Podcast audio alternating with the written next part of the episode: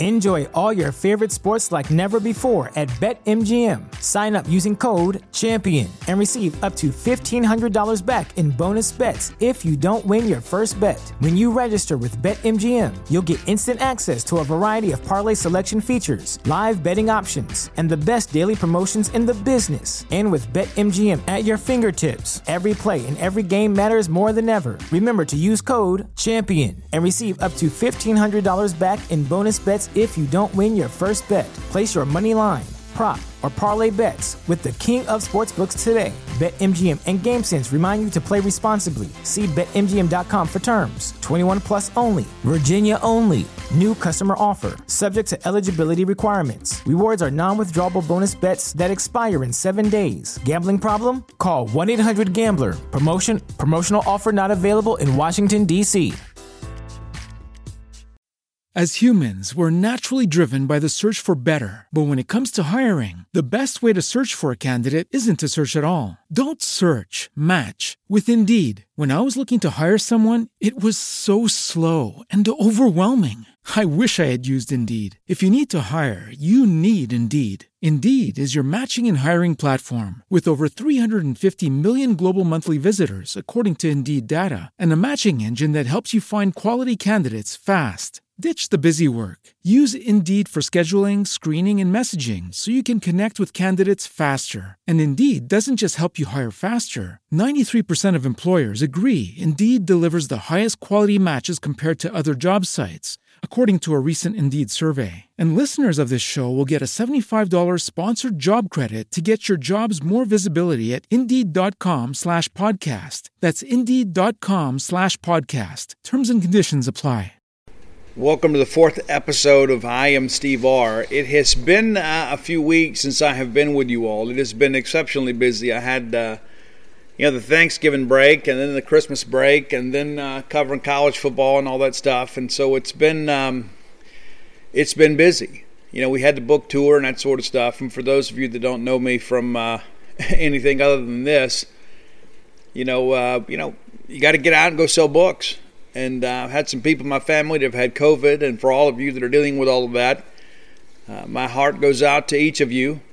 Fortunately, uh, everybody in my family recovered very quickly. I have not had it yet that I know of. If I have, I've been asymptomatic, but. Um, but nevertheless, it is something that we're all dealing with. But uh, since I've been with you all too, I have uh, gone to Hattiesburg, Mississippi, which was the birthplace of my recovery the birthplace of my stand and step, first steps towards a new life. And I picked up my 29 year chip when I was down there. It is always so emotional for me, no matter the circumstances, to go back to Hattiesburg. Because as I make that turn and uh, kind of on Highway 49 and kind of make my way towards, you know, some familiar haunts, it um, it is very, very, very emotional for me. I, I can feel the healing power of that uh, of that place because I know it's where I put my feet in the ground and began to uh, move forward. I heard someone say years ago in a meeting that uh, I was so far away from where I needed to be that any step I took was in the right direction. And the first step home, toward home, was taken in Hattiesburg, Mississippi, and that place will always be special to me. And so I want to talk a little bit about, you know, maybe the first steps, not the first step of the 12 steps, but kind of the first steps for me towards a new realization that I had many things in my life that I had to repair. I had many character defects that I needed to kind of uh, address. I had many people around me that uh, did not have my best interest at heart, but at the end of the day, I was responsible for the life that I was living, living the life that I had chosen. And so I want to take you through a few things because uh, I think it's important to fully appreciate, you know, the uh, the autopsy process when it comes to taking a full inventory of our lives. You know, so there were so many people that said, you know what, it's a phase. You know, yeah, Steve's got a drinking problem and maybe a bit of a drug problem, even though most people didn't fully appreciate that aspect of it. And they said, well, you know, it's just a phase. You know, he's just kind of a wild and rebellious teen, and he'll grow out of this. Well, I never grew out of it. And I guess in many ways I'm still growing out of it. I have learned a new way to live, but um, it wasn't just as simple as having a drinking problem. I wish it were that simple because then when you remove alcohol from the equation, then everything else gets better. If it was just a phase, then chances are I wouldn't have had long term consequences from those decisions that I made. So it wasn't just a drinking problem at all. I've shared with you guys before that uh, if you have somebody that uh, you believe has a drinking problem and all you do is dry them out, if all you do is get them to stop drinking, then they will make themselves and everyone around them miserable. It's not nearly as simple as stopping drinking or stopping drugging or whatever your your issue may be. It's never just as simple as that. And I think the layperson, you know, the earth people kind of see it that way. You know, if we could just get him to stop drinking, everything will be okay.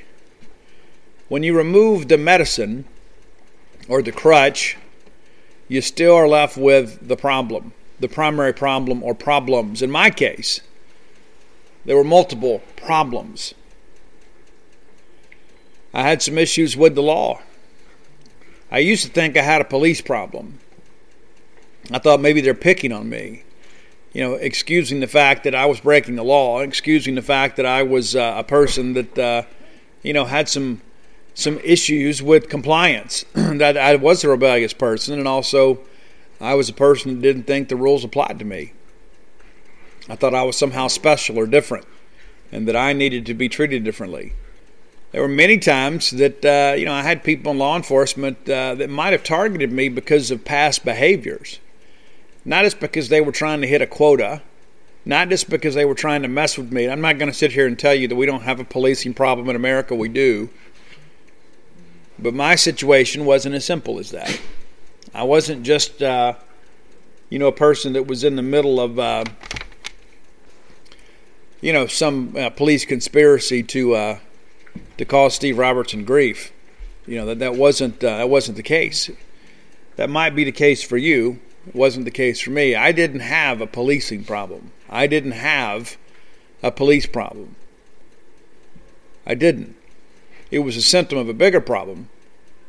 But I wasn't just some target of the police. I wasn't public enemy number one. The bottom line is that I had exhibited some behaviors that put me on the attention, uh, you know, radar of law enforcement. I kind of put myself into that situation. Contrary to popular belief, most innocent law abiding people don't have a lot of problems with the police. I had problems with police, but I had a much bigger issue than a police problem. There are a lot of relationships that I had that were of the negative variety. Many of those chosen by me due to a lack of self esteem. Got involved in relationships that, uh, you know, were kind of beneath my my, my station, and I don't mean that in arrogance. What I mean by, you know, it's like you kind of excuse your own behavior by saying, you know what, I'm not as bad as this person. But I had some romantic relationships that were extremely unhealthy.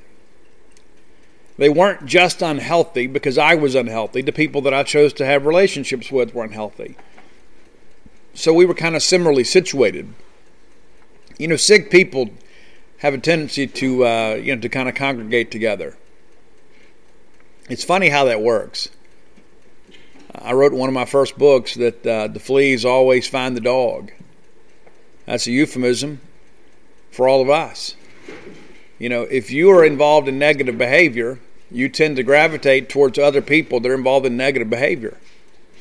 I didn't want to be around people that were doing things differently than me. Some of it because I was convicted. Sometimes I'd be around those people and I would say, you know, I know that I need to lead a better life than I'm leading and uh, being around these folks kind of reminded me of that. And so it was just so much simpler to be around people that, uh, you know, were kind of facing the same struggles that I was. But I certainly had some relationship problems. I, I was the kind of person, to be honest with you, back when, when I was using and drinking, I, I didn't need to be in relationships because all I was doing is making my life and their life worse. But it wasn't just me. You know, there were consequences that I experienced because of some of the people that I chose to have relationships with. Many of them were already entangled in other relationships. I, I, the boundaries just didn't matter to me. I, it, did, it just simply didn't matter to me. You know, they were involved with somebody else, or in some situations even more so than that. It just it didn't matter to me because it was all about what could make me feel better about me. And so I shared that with you because it is so easy to say, well, you know, we had a bad relationship, and so then when that you know kind of resolved itself of its own volition, we began to drink or use, and and at the end of the day, it's an excuse. It's an excuse, and sometimes we even self sabotage those relationships because it's so much simpler and easier. And if I don't have this relationship in my life, then I don't have anybody to hold me accountable. If I can go around and convince everybody how heartbroken I am, that I've got an excuse to drink. Nobody can be judgmental of me because I am drinking or using, because look at all the way that he's hurting. Look at the heartbreak that he's experiencing. Go ahead and let him have a drink. Don't say anything. He's dealing with a lot. And so I knew that because people that love you will make excuses for you because many people don't want to come to grips with the fact that you have serious issues. It's just easier to keep the peace than to confront the real truth. There were many times that I people convinced themselves, including myself, you know, that I had, uh, you know, kind of a, you know, I guess it's what you'd call, you know, I, I had some friend issues. People would say, well, you know, he kind of ran with the wrong crowd. He had a problem with his acquaintances. That was the problem. The problem was is that Steve ran with the wrong people who exhibited bad behavior and he was a byproduct of the company that he kept. There may be some truth to that, but I would submit to you today that in every circle of friends that I had, I was the negative influence sure there were some people that you know had a more colorful drug resume than me. There were some people that perhaps that were a little more outlandish than me, or people that were a little more bold in their negative behavior. But I was kind of the catalyst within those groups. You know, I was always the guy that wanted to do more. Life wasn't enough for me.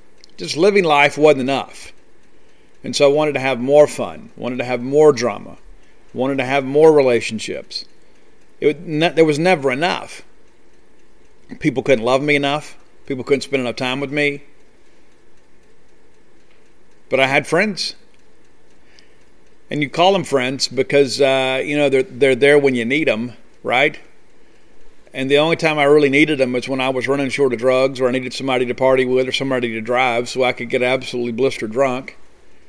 These were not healthy relationships or friendships and you choose those friends because of the fact that um, you know they're kind of co-conspirators in your demise because they won't stand in the way of what we want to do for ourselves or to ourselves more to the point.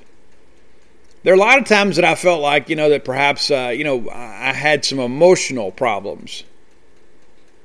You look at all that and you say well you know you're so young and talented and full of potential. Why would you want to end your life? And that's really what it is. I, th- I think even though I had a failed suicide attempt, I think many many of the behaviors that I exhibited and the craziness and all the things that went along with that were because I just wanted to to, uh, to end my life shorter than planned. I was in so much pain, so much misery. I thought, well, this will shorten my life, and then in turn shorten my misery. And then everybody will get it. Everybody say, oh, look what we did. Look what we did to Steve. It's not that simple, though.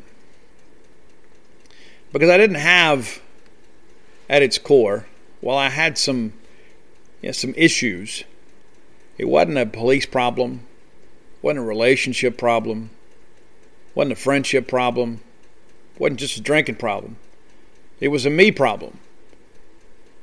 And it's easy and early in recovery to blame everybody else. It's like, look at what they've done to me. Look at what she did to me. Look at how she hurt me. Look at how unfaithful she was to me. Look at how she or he or whoever abandoned me when I truly needed them. Oh, woe is me. Oh, woe is me. because that's what it's about. That's what every bit of it is about. It's about me. There are a lot of people that say, well, you know, it's you know the disease of alcoholism, the disease of substance abuse, whatever, and there are a lot of people that have conflicting opinions about that. At the end of the day, their opinions don't mean anything to me.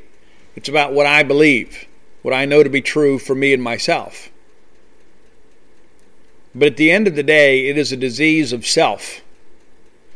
Because I would do whatever I had to do to feel better about me.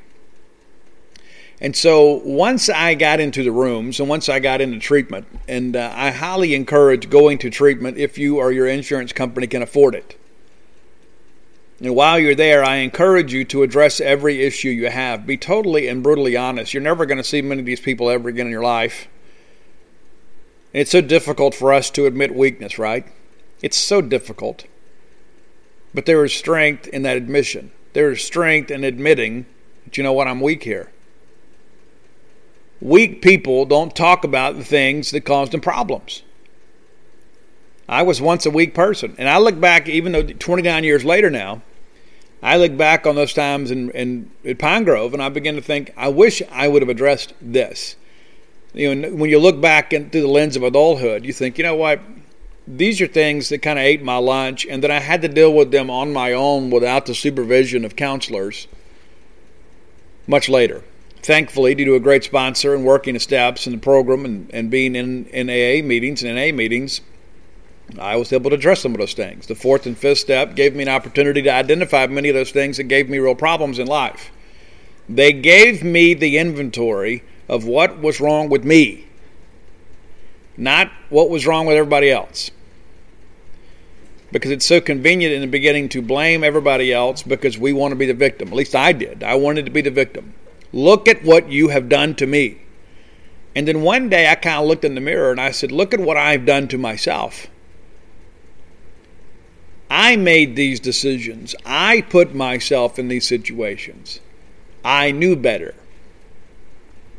I have known the right thing to do in life as humans, we're naturally driven by the search for better. But when it comes to hiring, the best way to search for a candidate isn't to search at all. Don't search, match with Indeed. When I was looking to hire someone, it was so slow and overwhelming. I wish I had used Indeed. If you need to hire, you need Indeed. Indeed is your matching and hiring platform with over 350 million global monthly visitors, according to Indeed data, and a matching engine that helps you find quality candidates fast. Ditch the busy work. Use Indeed for scheduling, screening, and messaging so you can connect with candidates faster. And Indeed doesn't just help you hire faster. 93% of employers agree Indeed delivers the highest quality matches compared to other job sites, according to a recent Indeed survey. And listeners of this show will get a $75 sponsored job credit to get your jobs more visibility at Indeed.com slash podcast. That's Indeed.com slash podcast. Terms and conditions apply at every turn. I just didn't do it. That's as honest an admission as I can make to you today. Nobody ever tricked me into getting drunk. Nobody ever tricked me into getting high. I made a conscious decision to do those things. And then eventually, I didn't have a choice until something dramatic happened in my life that kind of turned all those fingers that I had been pointing outward inward. Now all of a sudden I had to say, listen, well, this is where we are. I remember spending my birthday incarcerated. And I remember in the days that led up to that, I began thinking, man, how miserable is this going to be being locked up for my birthday? I spent the Christmas holidays in 1991 in Pine Grove. I was with other addicts and alcoholics in a treatment facility on Christmas. That was a bit of a sobering reality, too. So you miss Christmas in treatment, then you miss your birthday uh, in the RID program at Parchman.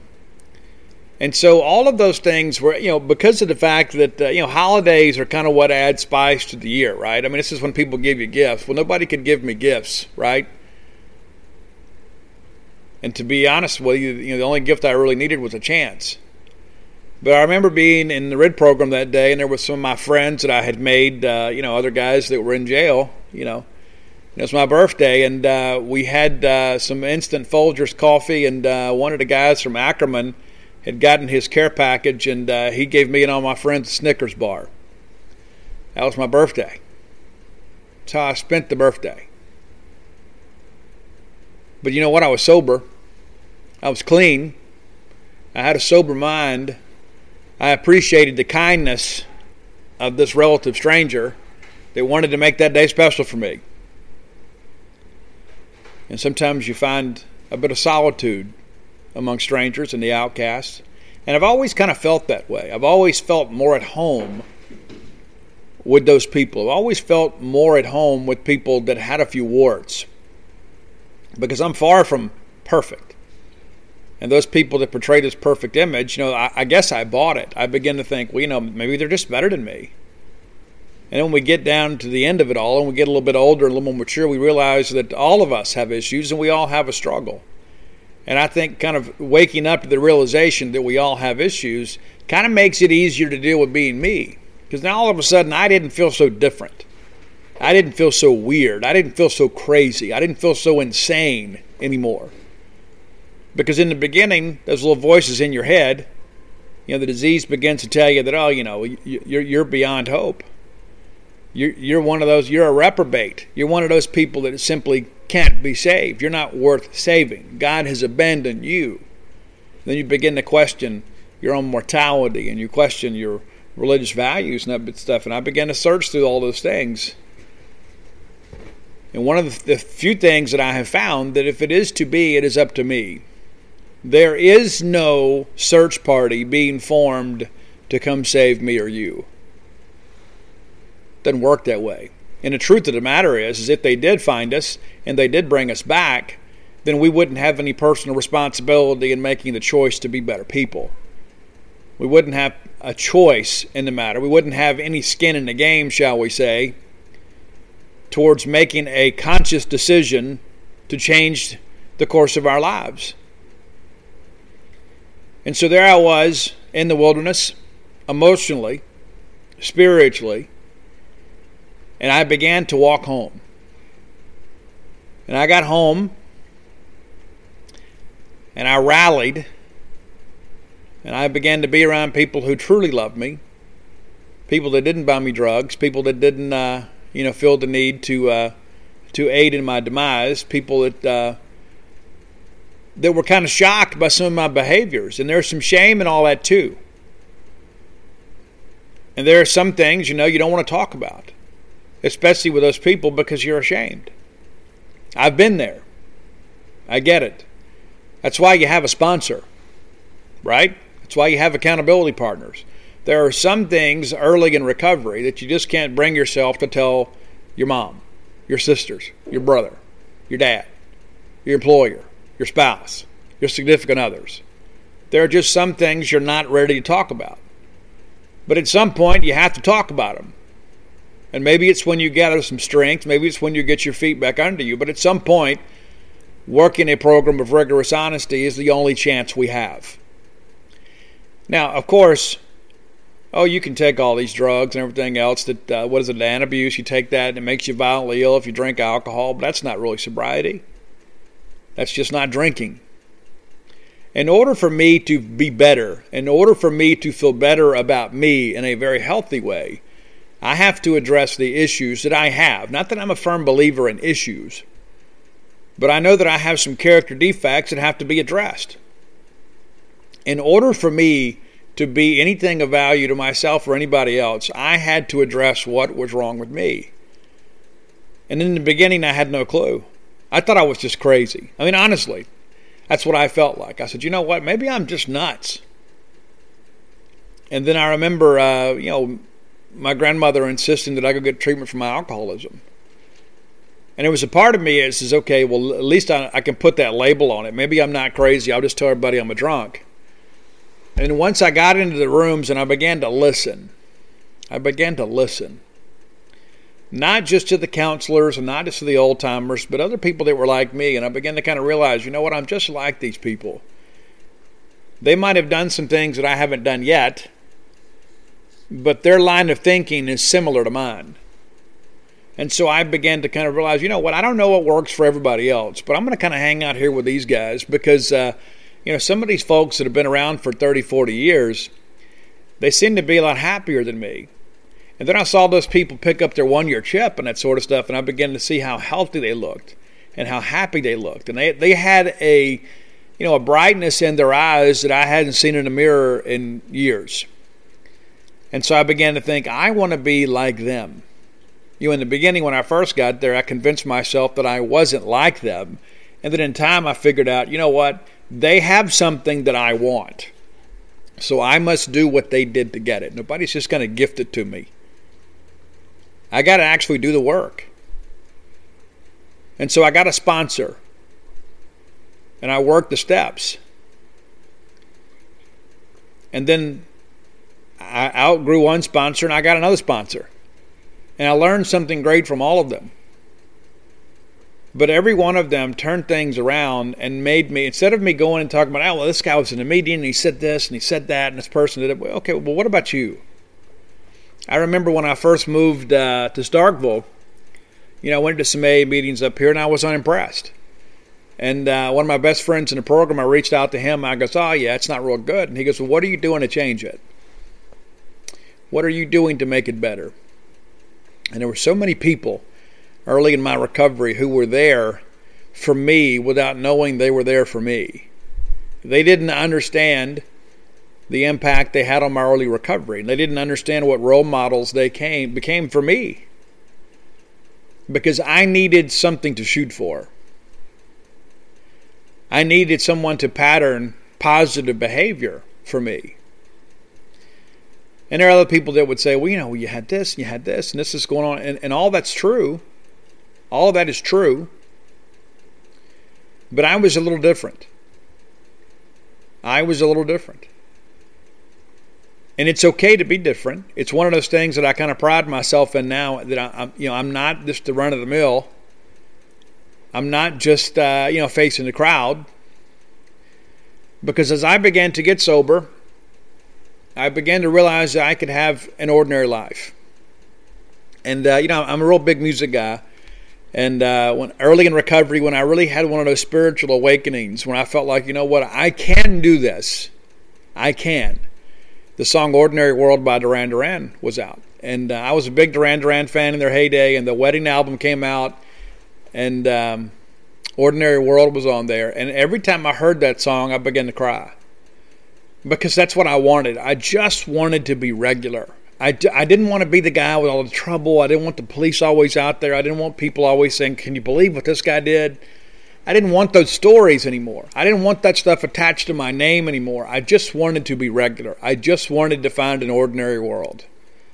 That's it. I just wanted to get up every day, get a shower, go to work, put in a hard day's work, come home, go to bed, pay the bills, make sure the rent's paid, don't cause anybody any problems. That's all I wanted. I just wanted to have an ordinary life. And then in time, as I began to heal, I realized, you know, I don't have to have just an ordinary life. I can have an extraordinary life. Me. The guy that used to get you know run down by the cops, the guy that I mean, even, I had been sober a couple years, and I'd have sometimes when I'd hit town, there'd be one or two police officers that would fall in behind me and I hadn't had anything to drink, hadn't had anything to drug, hadn't wasn't speeding, wasn't breaking the law, but I had earned that reputation. And some would say, "Well, they're just intimidated." You, you know, but here's the thing: I would have loved for them to have pulled me over and found that I was doing fine. And you know, in time, you know what? They left me alone because I didn't do anything to stay on their radar. I didn't do things to cause them trouble. I didn't do things to make them fear for their own safety. I just lived an ordinary life. I was an ordinary Joe.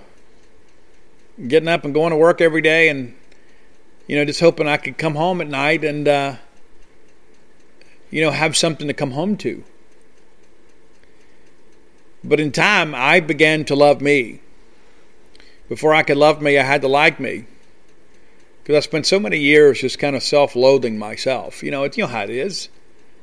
You tell yourself you're not good enough, you're not worth it, or this is what I deserve, and, and you start buying into that crap. You start believing the stuff those little voices in your head tell you. You start thinking, well, maybe I'm not good enough. Maybe I'm not worthy of this. Maybe I don't deserve a better life. But I can tell you that in time, those little voices go away if you stop listening to them. And that's what happened for me. I started looking around the rooms and I saw the promises coming true for other people in their lives. I said, you know, look at these people here. Look how look how much healthier they are than me. I want to stick with the winners. That's what they always tell you. Stick with the winners. And sadly, there's a lot more losers and winners in, in when it comes to recovery long term. I don't mean that as an indictment of their character. I'm just saying that most people don't make it. And so I saw people that had what I want, and I took the steps to get it. And then in time, I realized that, you know what, I could do more than just work to pay bills. I can do things in my life that are extraordinary. I can do things that other people can't do. One of the things about us, you know, alcoholics and addicts is we, a lot of us have a creative gene. A lot of us have a work ethic gene. And so I'm grateful to have those because now I use them for good. I was always so obsessive. I was always so competitive when it came to the negative aspects of my life. I wanted to be the sickest, darkest person that you knew. But over time, things changed for me. I didn't want to be known as the sickest. I didn't want to be known as the guy that would do anything. I wanted to be the guy that was capable of doing anything and doing it for the right reasons.